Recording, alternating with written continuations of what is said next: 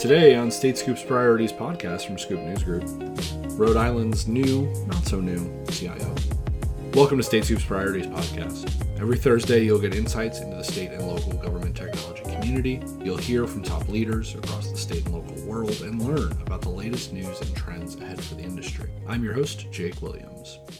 Here's what's happening this week. Wyoming Governor Mark Gordon says a new bill that would allow the state to begin issuing a digital currency is underdeveloped, but he allowed it to become law anyway, without a signature. The new law means the state will issue a stablecoin, which isn't yet named, that will be backed by state holdings in U.S. Treasury bills. Gordon says he still has some reservations about the potential impact the coin would have on the state's, quote, hard fought reputation as a thoughtful leader in the world of digital assets. Grace Simrall, the chief of civic innovation and technology at Louisville, Kentucky, says she's stepping down. Simrall steps down after more than six years and says she's proud of how cities have embraced civic innovation to solve real challenges. In a post announcing her departure, she celebrated the city winning a Department of Transportation grant and touted her office's work on broadband expansion, codifying the city's open data ordinance, and the development of an artificial intelligence strategy. Cryptocurrency exchange OKCoin suspended trading of the two city based digital currencies operated by Citycoins. The two coins, Miami Coin and NYC Coin, were suspended because of limited liquidity on the platform, which can be associated with low trading volume and can open tokens to fraud. The company says the suspension is temporary and trading will resume after potential risks are addressed. You can find these stories and more at statescoop.com and in links in today's show notes.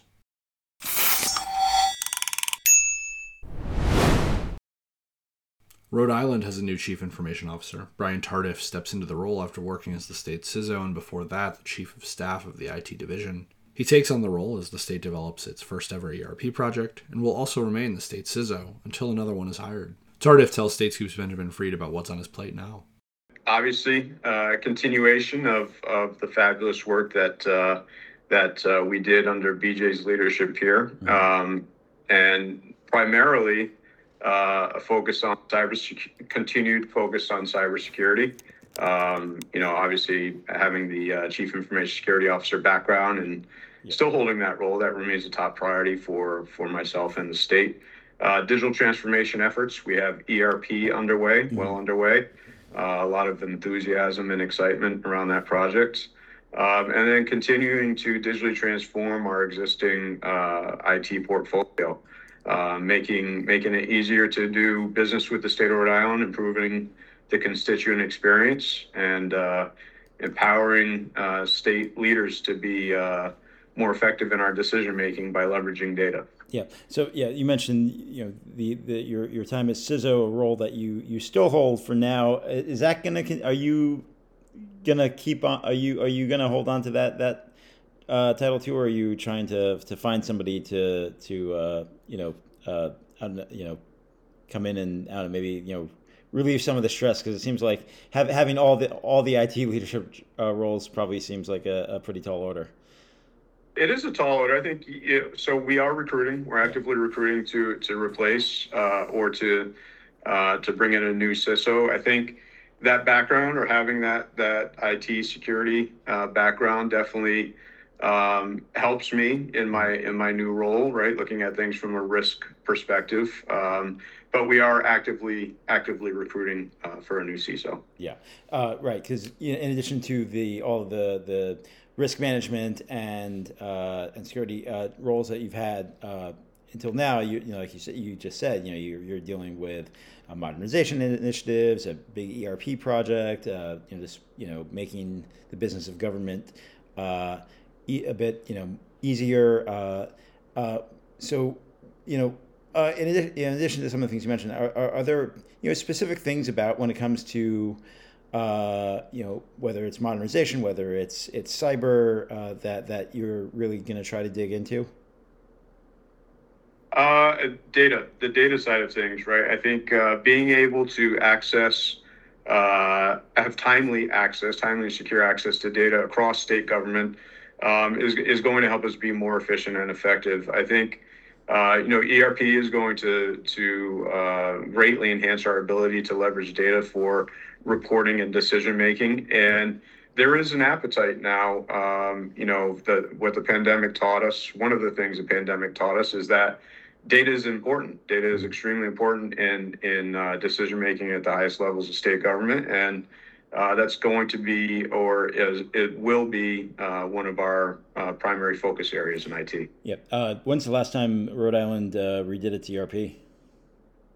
Uh, this is the this is it. This is our first ERP. I think we have right now. We have uh, uh, you know an integration of some legacy systems, uh, disparate um, uh, uh, HR and payroll systems right now, and we're going to a SaaS solution that's going to combine uh, HCM, payroll, and uh, finance capabilities. Yep. So you talk about moving out of the moving out of the pandemic. I know uh, one of the things that the uh, department said that that uh, when they announced your your hire as CIO is that you, you oversaw a lot of projects uh, during COVID. What were some of the what were, what were some of the, the, the COVID era projects that, that you that you were really involved with?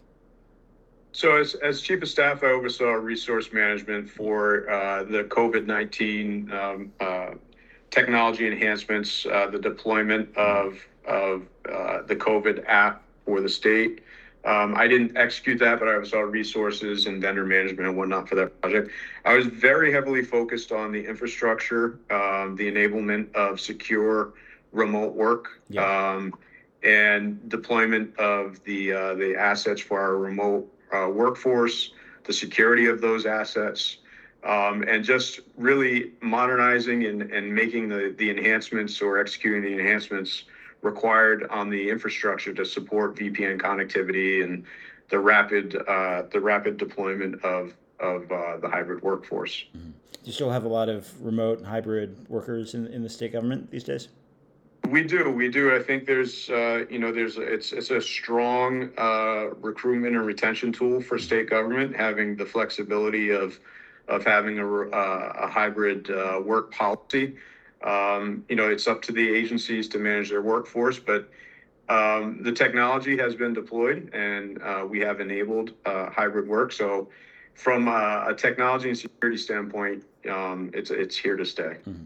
Yep. Um, so want to ask something something that was that was in the the announcement of your of your your appointment. Um, I was maybe maybe seeing if we could you know pick pick at this a little bit. Uh, there was a line in there about uh, crediting you with a a twenty percent reduction in cyber risk across uh, state agencies, and I think they that that number was based off of. Um, uh, I think I think it was a, an assessment by by E and Y uh, or uh, uh, one of those one of those companies.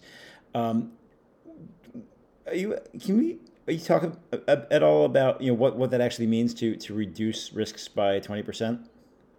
Uh, absolutely. So we, when I first uh, when I first came on board um, in 2018, the state had just executed a cybersecurity assessment uh, through Ernst and Young, and measured uh, they measured the primary uh, domains across IT and gave the state a risk score. Um, I, I executed, uh, planned and executed a three-year plan uh, to improve and mature the cybersecurity posture of the state. Um, and then brought E and Y in uh, to do a follow-on assessment against those same uh, same domains, and uh, we came out with a, uh, a 20% improvement across the board um, from a risk score uh, perspective.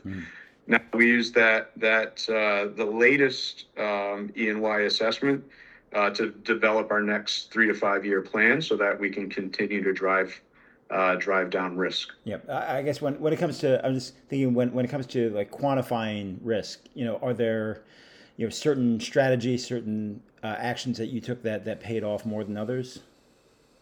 I think I think the uh, the implementation of of uh, security governance, uh, the adoption of the NIST cybersecurity framework, and the execute implementation and execution of of controls across the enterprise, um, really was uh, what helped drive us down, uh, drive risk down the most.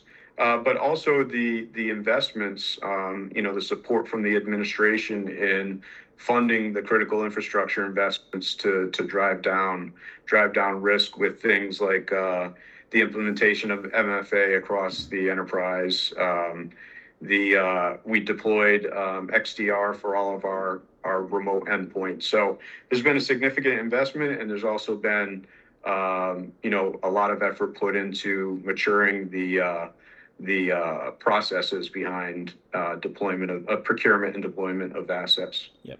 All right. So, so speaking of investment, um, I know that it seems it seems like you know, uh, like a lot of other states, uh, uh, Rhode Island's IT spending has uh, you know has actually gone up over the last few years. Um, you know, is there I mean, in addition to anything besides you know, I know there's the the ERP uh, project. Uh, are there are, what are you know what are some of the other big investments that that you're you know, looking to that you're going to look to be making?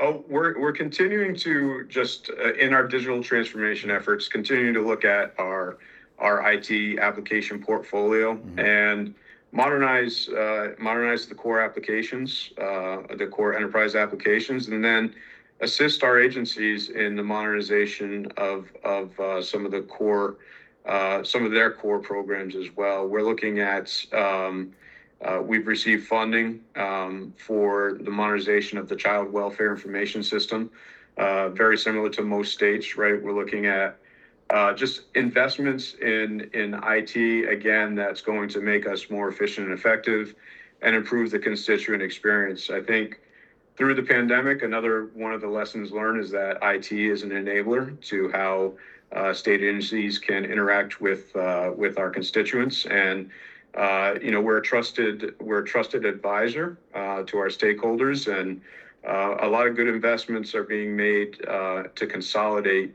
like applications um, at the enterprise level for deployment. Mm-hmm. Um, so I want to talk about a bit about more about your background. you joined the division the the IT division in 20, 2019. Um, 2018. 2018. Uh, so, yep. Uh, and you came over. You were you came over from the the National Guard, right? Correct. Yes. What what were you uh, what were you doing in the National Guard? So I uh, I was in the uh, between active duty Army and Rhode Island Army National Guard. Um, I was uh, in for 26 years across a number of um, IT domains, tactical communications, cybersecurity. Uh, just prior to coming to the state, I was on the uh, defensive cyber operations team for the Rhode Island Army National Guard. Mm-hmm. Yep. And um, what what what is uh, what did you pick up in, in those 26 years that you think are you know, mo- you know the most applied to what you're doing now? I think uh, most applicable to this environment is, is, leadership and the understanding of uh, being able to operate in a constrained environment.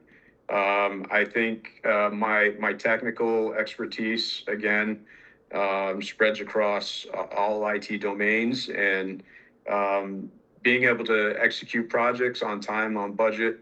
Um, obviously, directly direct translation from uh, you know being on time and whatnot in the military. So I think I, bring a, a structured, um, disciplined approach to to IT and leadership that um, has already proven beneficial and uh, will continue to benefit the state. Right. I mean, you've got about 200 people uh, working for you now, 13,000 state employees. Uh, you know what? Um, you know what? What? What What do you? You know what? What do you think that they that that those the, those state workers, uh, you know, uh, you know, uh, want want want to get from from your agency?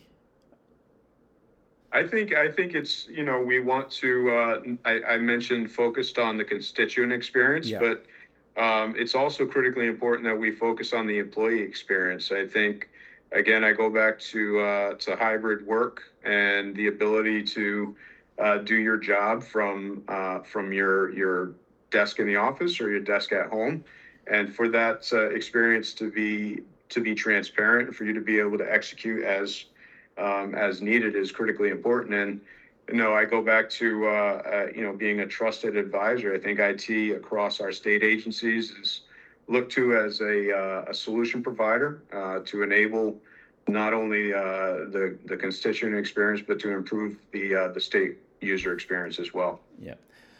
Um, I think we wrap, start wrapping up soon, but um, you know, in addition to everything we've talked about, are there any other you know are there any other big things on the uh, on the horizon for uh, you know now that you're settling into the CIO role?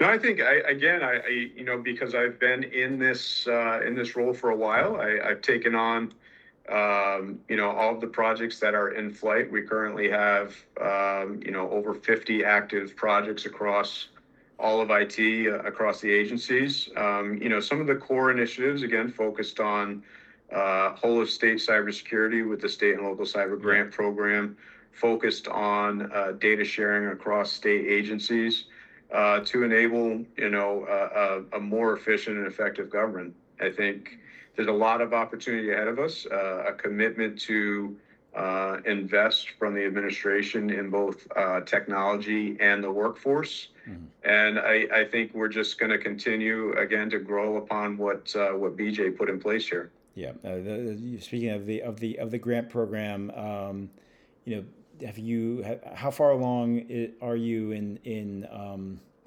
in in um, you know developing uh, how how Rhode Island's going to use that the, the cyber grant program?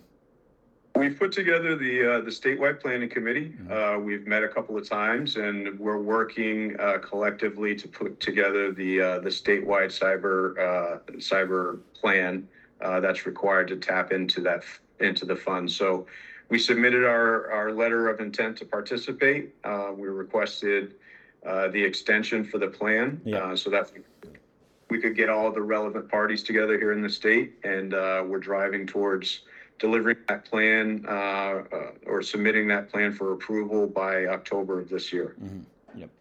Um, and you, you, think, and it sounds like you think you'll be able to get a decent bounce out of it. Is that? Is, no, absolutely. Yeah, I think you know, Rhode Island, we're small geographically, yeah. uh, which I think gives us a lot of opportunity with this grant program to to all for the for the whole of state to uh, get in get uh, rowing in the same direction as far as um, our cybersecurity maturity.